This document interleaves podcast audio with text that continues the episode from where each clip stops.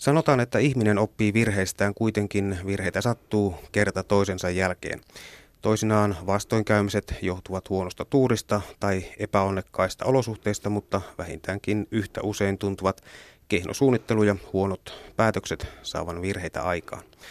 Tällä kertaa erehdysexpertissä puhutaan Ruotsin kuninkaallisen laivaston ylpeydestä Vaasalaivasta, joka upposi lähes heti, kun irtosi Tukholman satamasta neitsyt matkalleen. Mutta aivan aluksi merietnologi Anne Alapöllänen. Miesit eivät kasva pikemminkin päinvastoin. Nykyään suurimpiakin konttilaivoja ajaa yhtä pieni miehistö kuin keskisuuria tankkilaivoja. Laiskistaako automaatio tarkkaavaisuutta, kun onnettomuustyypeistä merkittävästi eniten oli karille ajoja ja yhteen törmäysten ollessa sitten toisella sijalla? No joo, se on ihan selvä juttu, että, että pienentyneet miehistöt, mikä on ihan, ihan niin kuin globaali ilmiö, ylipäänsä miehistökulut on, on, on nykypäivän merenkulussa oikeastaan ainoa, ainoa kohta, jossa voi selkeästi säästää, ja ne on, ne on todellakin viety kyllä hyvin, hyvin minimiin. Ää, niin totta kai pienet miehistöt asettaa monessa suhteessa suuria haasteita – ja, ja todellakin se, että onnettomuuksia tapahtuu aika pitkälle yhteen törmäyksinä ja, ja tuota, Karille ajoina, niin indikoi myös sitä, että siellä komentosillalla on, on jotain, jotain tapahtunut. Ja, ja tuota, siltä osin, jos ajattelee, että äh, ihan, ihan de facto on, että selkeästi merkittävä osa merenkulkuonnettomuuksista johtuu inhimillisestä virheestä. Tämä on arvioitu jopa, että 80 prosenttia se tulee ihan siis muun muassa Solaksessa, Solas on siis Safety of Life on sea, at Sea, on tota, ensimmäinen tämmöinen merkittävä merenkulun turvallisuuden ää, säännöstö, joka tuli Titanikin uppoamisen jälkeen. Eli meillähän niin nämä, tämä turvallisuuskulttuuri on, on mennyt asteittain aina eteenpäin sitä mukaan, kun tämmöisiä valitettavia tapahtumia on tullut, niin jopa tässä solaksessa mainitaan, että, että tämä inhimillinen virhe on, on merkittävässä osassa.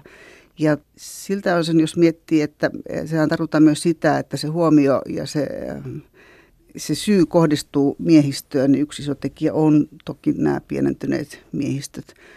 Toki se ei ole tietenkään ainoa syy, mutta jos ajattelee, että näitä, tätä inhimillistä virhettä on tutkittu aika paljon ja niitä on hyvin monia tapoja äh, lajitella sitä. Se on tietenkin pikkasen veteen piirretty viiva, että miten sen rajaa, mutta jos ajattelee, että esimerkiksi äh, merenkulkulaitos, entinen merenkulkulaitos, äh, nykyään se on Trafin ja liikenneviraston alaisuudessa, niin ne teetti 2007 sellaisen tutkimuksen, jossa tarkasteltiin 52 onnettomuutta Suomen, Suomen lipualla puristivilla aluksilla – ja siinä oli nämä inhimillisen virheen ää, syyt lajiteltu ää, viiteen osatekijään, eli, eli oli tämmöistä ammattiosaamiseen liittyvää syytä, joka tarkoittaa toki sitä, että saattaa koulutuksessa olla jotain vikaa. Ja tässä suhteessa nimenomaan esimerkiksi automaatio, automatisaatio, joka on lisääntynyt ihan valtavasti, niin on, on tietyllä tavalla osassa ää, toki se, että kaikilta osin ehkä ihan aina hallita sitä,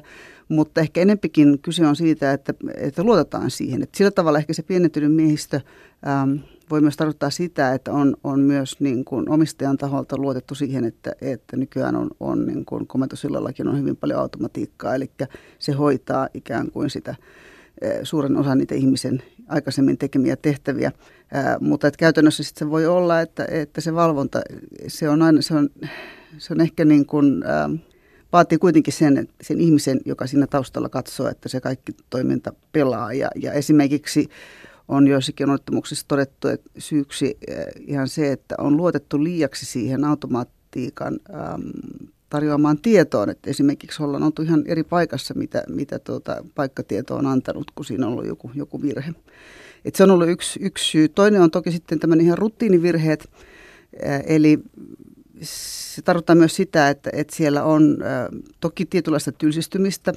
Voi sanoa, että, että se ä, vahtiperämies, joka ehkä eniten kuitenkin sitä ajaa laivaa, kapteenihan yleensä ajaa sitä lähinnä vaan satamassa ja ä, satamaan tullessa ja poistuttaessa sen jälkeen se vahti jaetaan sitten yleensä kolmen perämiehen kesken. Kukin tekee semmoisen neljän tunnin vuoron kerrallaan, niin kyllä siinä silloin, silloin kun ollaan esimerkiksi avomerellä, niin, niin toki se on jossain määrin tylsää. Mutta tässä kohtaa tulee niin aika usein näissä rutiinivirheissä myös vastaan se, että se, siellä saattaa olla isoja väsymystekijöitä. Ja nimenomaan tämä, että jos miehistöt on pienentyneet, niin kyllä ne viedään sitten, ne vähäiset miehistöjäsenet viedään niin sanotusti aika piippuun siellä kyllä helposti, että se sitten kun tavallaan siellä ollaan se, se komentosillan ilmapiiri on aina hyvin hiljainen, niin se, siellä ei näennäisesti ikään kuin tapahdu juuri mitään, mutta se vaatii nimenomaan sitä valvontaa ja tällaiseen niin kuin valvontaanhan toki sitten vaikuttaa väsymystilanne niin kuin aika, a, aika olennaisella tavalla. Et voi tulla sitten ihan semmoisia unohduksia ja lipsahduksia, jotain tällaisia. No sitten kolmas tekijä, mitä on todettu näissä inhimillisen virheen syinä, on, on sitten kuitenkin ihan selkeät rikkomukset. Tosin nämä on sillä tavalla äh, ehkä pienessä osassa, että ei voi sanoa, että siellä niin kuin tahallisesti rikottaisiin. Eikä pikemminkin se liittyy tämmöiseen niin kuin tietynlaiseen joustavuuteen, että, että miehistö ajattelee, että, että heiltä odotetaan, että he pikkasen oikaisee jossain, jossain kohdassa. Ähm, tai sitten niin kuin, ähm, tässä ehkä tulee vastaan se sellainen, mikä mua on mun tutkimuksissa kiinnostanut eniten, tämä nimenomaan tämmöinen vanhan merimieskulttuurin näkyminen, että, että siihen ehkä kuuluu semmoinen tietynlainen niin kuin ylimalkaisuus tai sellainen ähm, ehkä semmoinen tietynlainen itsevarmuus niin kuin vähän oikasta säännöissä. Ja esimerkiksi jätetään riittisuunnitelmia tekemättä tai, tai laiminlyödään vahdinpitoa. Ei ole aina sitä vahtimista mukana siellä komentosillalla tai jotain tällaisia. Ja sen taustalla saattaa nimenomaan olla semmoista tietynlaista asennemaailmaa. No sitten neljäs tekijä, mikä on, on todettu näissä onnettomuuksissa, ollen on, on tuollakin nämä kommunikaatiovirheet, joka tulee nyt sitten niin kuin erityisesti näkyviin näissä meidän nykypäivän monikulttuurisissa miehistöissä, että, että tuota, vaikka tässä merenkukulaitoksen tutkimuksessa tutkittiin ihan yksi kansallisia miehistöjä, se oli tuollakin vuodelta 2007, eli, eli jo huomattavasti ennen kuin me, meillä siirryttiin näihin sekamiehistöihin. Siis sekamiehistöhän tarkoittaa sitä, että, että siellä on... Ähm, kun puhutaan, että ollaan Suomen lipualla, niin siellä on käytännössä niin kuin, ää, puolet miehistöistä on EU-maasta, joka on yleensä Suomi, tai sitten aika usein nykyään Viro. Ja toinen puoli on ei-EU-maasta, joka on käytännössä yli 90 prosenttisesti meillä se on Filippiinit. Eli siellä on laivan päällä on nykyään filippiiniläisiä ja suomalaisia. Ja voi ajatella, että jos, jos kommunikaatio noin yleensä on merkittävässä osassa ää, merenkulkuonnettomuuksissa ja ylipäänsä siinä, siinä kulttuurissa laivan päällä, niin äm, toki tällainen monikulttuurisuus lisää sitten niitä kommunikaatio-ongelmia. Eli voi olla siis ihan selkeästi väärinymmärryksiä, mutta kyllä kieltämättä, jos ajattelee kansainvälisesti näitä äm, merenkulun tutkimuksia, niin toki suomalaisissa laivoissa ehkä hieman enemmän esiintyy myös tällaista kommunikaation puutetta.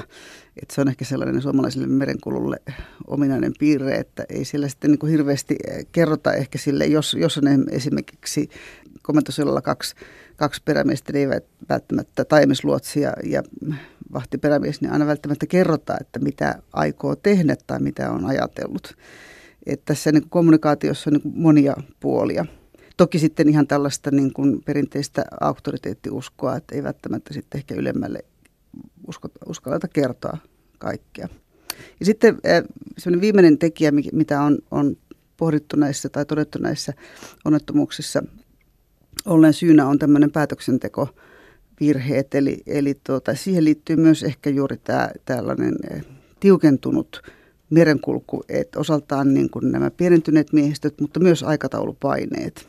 Että kyllä se on äh, tavallaan tehostettu ja viety mahdollisimman pitkälle äh, tämä koko merenkulku. Ja se tarkoittaa myös sitä, että, että kääntymisajat satamissa on, on hyvin paljon lyhyemmät ja aikataulut on tehty tosi tiukoiksi. Ja, ja silloin sitten niin kun, silloin ehkä joudutaan ottaa pikkasen enemmän riskejä. Ja, ja siinä mielessä, jos ajattelee tämmöisiä merenkulkuonnettomuuksia, niin mä sanoisin, että tässä ollaan niin ehkä juuri sen aika ison kysymyksen äh, edessä, että kuinka, missä määrin tässä on sitä semmoista vanhaa kulttuuria tämmöisissä päätöksentekotilanteissa, jos ajattelee, että joku Estonian uppoaminen, sitähän on paljon tutkittu niitä syitä että, ja todettu, että siinä on ollut ihan konkreettisena syynä se, että komentosillalle ei nähty, että se keulavisiiri oli tippunut, josta johtuen sitten ehkä käännyttiin vähän, vähän väärinpäin, jolloin se pääsi äh, haukkaamaan sitä vettä vähän liiaksi.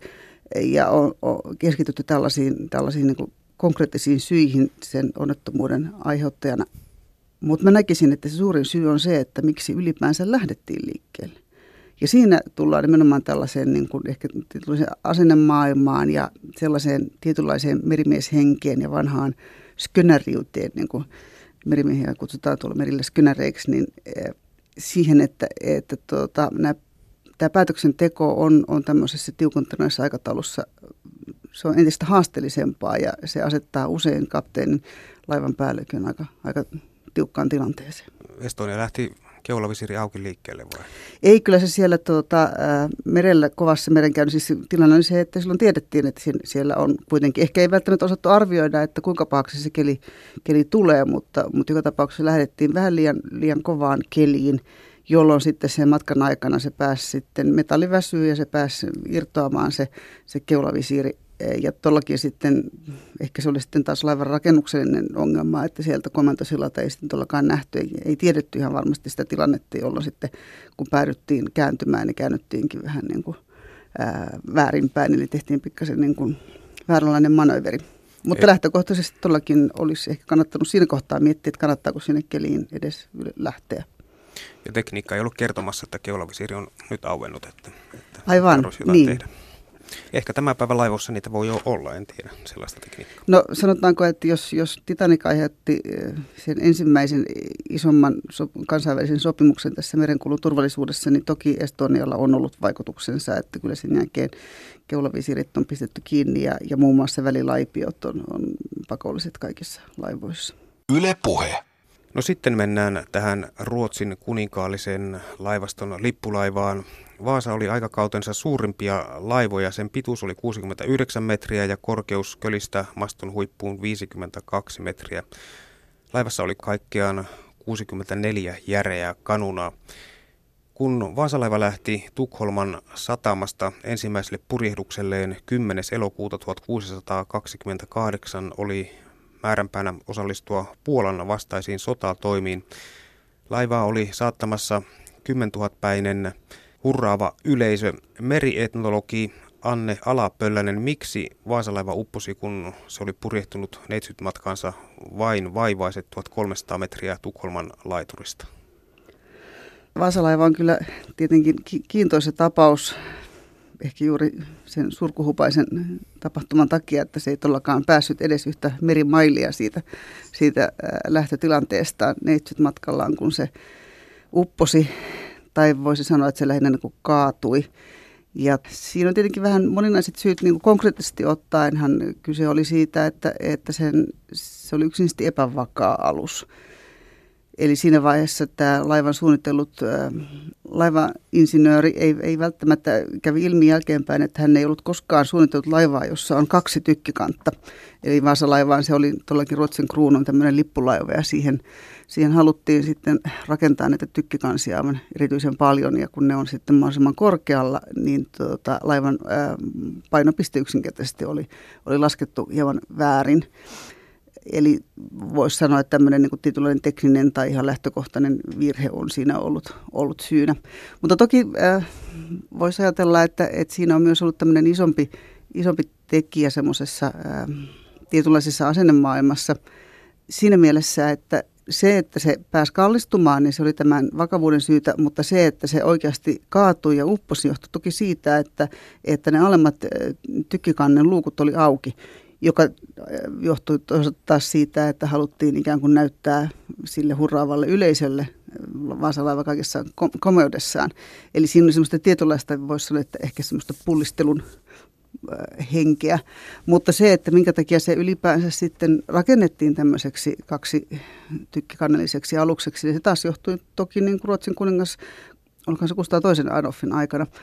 Hän määräsi ymmärtämättä laivan rakennuksesta tuon taivaallista, niin hän, hän, hän määräsi, että laivasta pitää tulla juuri tällainen. Eli, eli tavallaan siinä oli myös jälleen kerran tämmöinen niin kuin tietynlainen auktoriteettiketju, joka aiheutti sen, että ei myöskään uskallettu sitten sanoa, sanoa niin kuin vastaan korkeammalle taholle ja annettiin sitten tällaisten virheellisten ää, toimenpiteiden vaan edetä.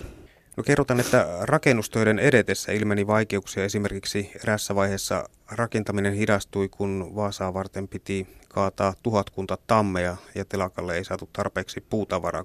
Ja sitten kerrotaan, että kuninkaan käskystä Vaasalaivaan rakennettiin siis todellakin toinen ylimääräinen tykkikansi, niin kuin tuossa jo viittasit, ja tykkikannen rakentamiseksi laivan alkuperäisiä pohjapiirroksia jouduttiin siis muuttamaan, niin kuin kerrot, ja se aiheutti laivan rakenteille ongelmia, sillä rakennustyöt oli tässä vaiheessa jo, jo aloitettu, ja Vaasa oli lähes taideteos, ja sitä koristivat lukuisat raamotun ja antiikin taruista tutut patsaat. Kirjoitetaan, että patsaista johtuen Vaasalaivan painopiste oli liian ylhäällä myöskin siis näistä patsaista johtuen ja, ja esimerkiksi keulaa koristi nelimetrinen leijona, eli aika paljon siellä on tehty tällaisia painopisteeseen liittyviä mokia mm. heti suunnitteluvaiheessa. Että Joo, ja nimenomaan sitä, että tavallaan tämmöiset niin ulkomerenkululliset seikat on, on määritellyt sitä, sitä huomattavasti enemmän, ja se nimenomaan ehkä liittyy siihen, että, että siellä taustalla on jotain tämmöisiä niin kuninkaan toiveita. Yksi sellainen minkä nyt ihan viime vuosina äh, meriarkeologit ovat todenneet mahdollisesti yhdeksi syyksi on, on se, että äm, kun sitä runkoa on, on äh, tarkasteltu, niin huomattu, että se on äh, se, minkä takia se kaatui just niin, äh, muistaakseni Paapurin puolelle, oli se, että se, se, oli, se on pikkasen niin kuin epäsymmetrinen. Eli siinä on, e, to, toinen puoli on pikkasen erilainen kuin toinen. Ja se on ilmeisesti johtunut siitä, että, että tuohon maailman aikaan 1600-luvulla niin näitä mittoja oli hyvin monenlaisia maailmassa. Eli meillä ei ollut hyvin, hyvin paljon asioita, oli sellaisia, joita ei ollut vielä standardisoitu.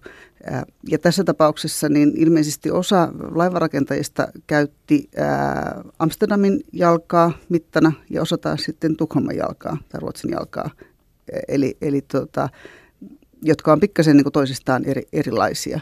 Ja, eli tällaisia, voisi sanoa, että se on ehkä sellainen niin aikakauden piirre myös, että, että mitä ei ehkä niin kuin nykypäivänä niin, niin pääsisi tapahtumaan, mutta, mutta siihen maailman aikaan se, se oli toki mahdollista. Ja näillä jaloilla taisi olla niin kuin Hollannin ja Ruotsin jalkaa, vertailee kesken jotain puolitoista senttiä eroa. Joo, siinä, joo.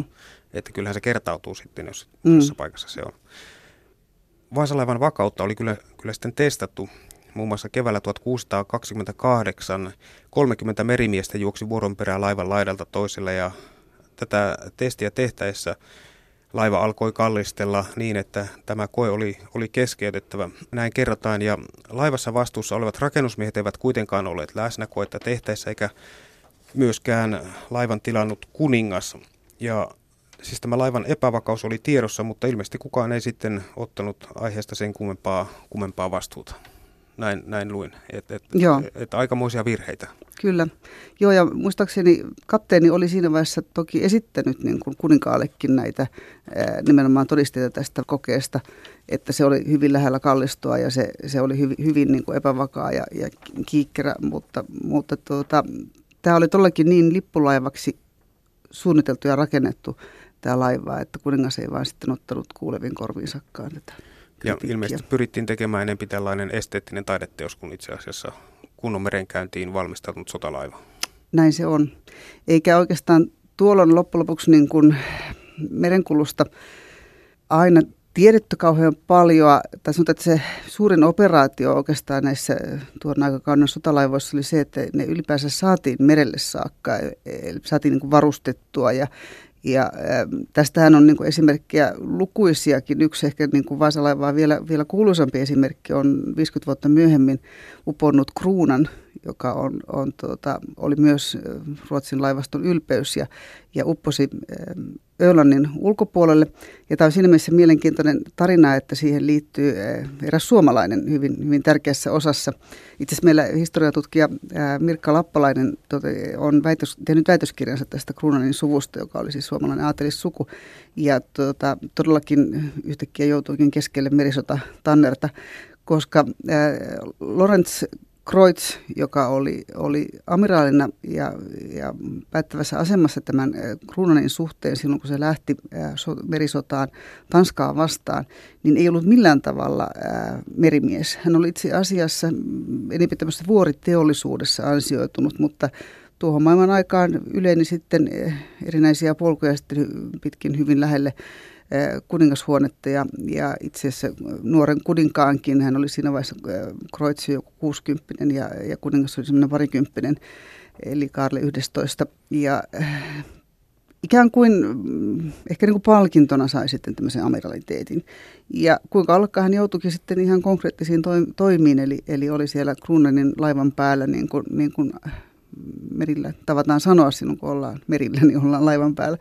Ja tuota, hän yksinkertaisesti antoi virheellisen ää, käskyn tehdä manööveri, eli se, se kruunan kaatui kääntyessään tuuleen nähden vähän väärään suuntaan ja kaatui ja se, ää, ruutivarasto sai kipinän ja se räjähti si- siihen paikalle. Eli, eli tavallaan niin kun, jälleen kerran tämmöiset niin ulkomerenkululliset seikat on ollut, ollut vaikuttavassa tähänkin Eli tuhoon. merenkulkuun kokematon laivan kapteeni siellä määräili sitten, että mitä tehdään. Näin on, joo. No mennään sitten tähän Vaasalaivan kauneuteen ja upeuteen vielä. Sehän on siellä, siellä museossa nähtävissä, niin 333 vuotta uppoamisen jälkeen huhtikuun 24. päivänä 1961 Vaasalaiva nousi jälleen pintaan, kun se oli nostettu. Huomattiin, että laivan kanteen oli kiinnitetty juoksia patsas ja, ja tutkijat alkoivat pitää patsasta alkuaan antiikin aikaisena sensaatiota jo sinänsä itsessään. Anne Alapöllönen, millainen tarina tähän liittyy? no, mun käsittääkseni se on ollut ihan tämmöinen niin tekkareiden tekemä pieni, pieni vitsi. Eli se oli Paavo Nurmen juoksia patsaan pienoismalli, jos mä oikein muistan. Ja, ja tuota, tekkarisukeltajat olivat sen vieneet sinne sinne tuota, Vaasalaivan hylkyyn. Sehän oli silloin, silloin toki jo iso, iso maailmanlaajuinen sensaatio tämä, että, että Vaasalaiva päätettiin nostaa Fransenin löydettyä se muutama vuosi aikaisemmin. Mutta jälleen kerran suomalaiset olivat vähän, suomalaisilla oli sormensa pelissä tässäkin asiassa. Minkähän takia he veivät tällaisen antiikin veistoksen, joka esitti Paavo Nurmea, niin sinne laivaan? No tuo, Ruotsalaisten tuo, hämmästeltäväksi yhden laivalla nostavat ylös. Että. Joo, no tuota täytyy kyllä kysyä teekkareilta. Joku huhu kertoo, että suomalaiset teekkarit sukelsivat tämän, tämän tota, kopion Paavo Nurmen patsasta sinne, sinne laivan, laivan päälle.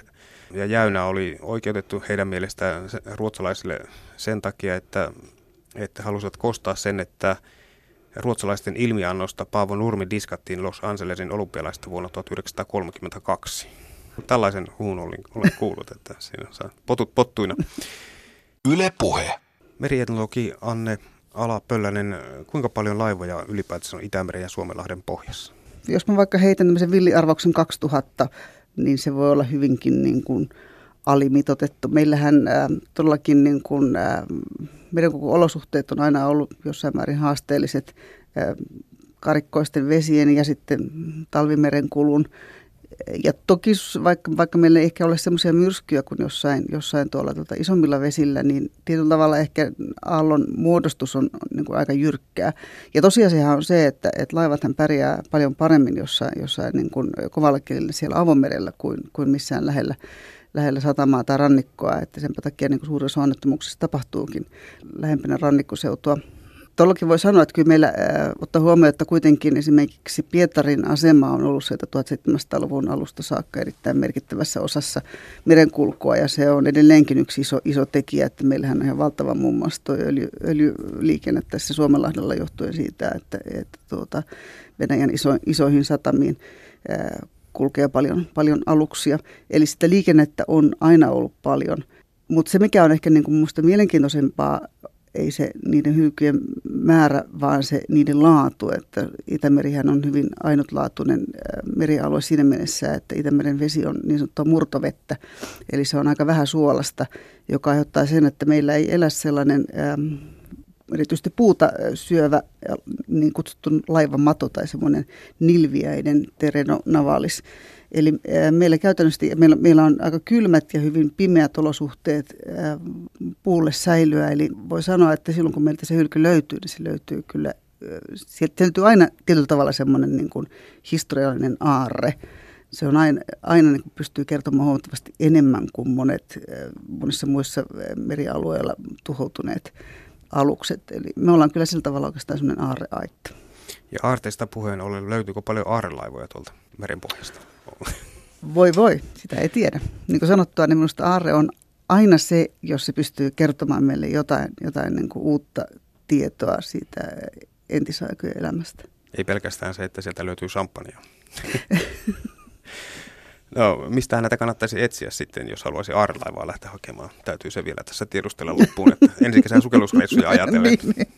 mihin kannattaa suunnistella. Jaa, no mä sanoisin, että kyllähän ne varmaan niin kuin aina lähtee liikkeelle sitten äh, noista arkistoista, eli lähtee, lähtee niin kuin katsomaan, että minkälaisia, minkälaisia aluksia on, on kulkenut. Meillähän on myös silleen ainutlaatuista aineistoa olemassa Itämerellä niin sanotut Juutinrauman tullitilit. Eli Juutinraumassa on, on pidetty aika tarkkaakin kirjanpitoa sen läpikulkeneista aluksista. Tosin ne nyt, niissä on aina semmoisia kaikissa historiallisissa arkistoaineistossa on aina omat, omat lainalaisuutensa, niin kuin toki nykypäivänkin aineistoissa. Eli kaikkiahan ei välttämättä sinne ole kirjattu, mutta kyllä se on ainakin yksi hyvä lähtökohta miettiä, että että tuota, minkälaista laivaa, mikä, mikä on kiinnostava laiva, plus sitten sen jälkeen lähteä sitten pohtimaan, että, että mihin se on mahdollisesti uponnut. Haaksirikkojen syyt on hyvin moninaiset. Osa on, on yksinkertaisesti vaan kuitenkin myrskyssä uponnut. ehkä siitä johtuen, että ovat hakeutuneet lähemmäksi turvasatamaa ja sitten siellä onkin yllättäen tullut kivi vastaan. Eli en nyt kyllä rupea näitä koordinaatteja sen tarkemmin tässä kertomaan. Mutta ensimmäinen sukellus kannattaa tehdä arkiston, kun lähtee aarelaivaa hakemaan. Näin on.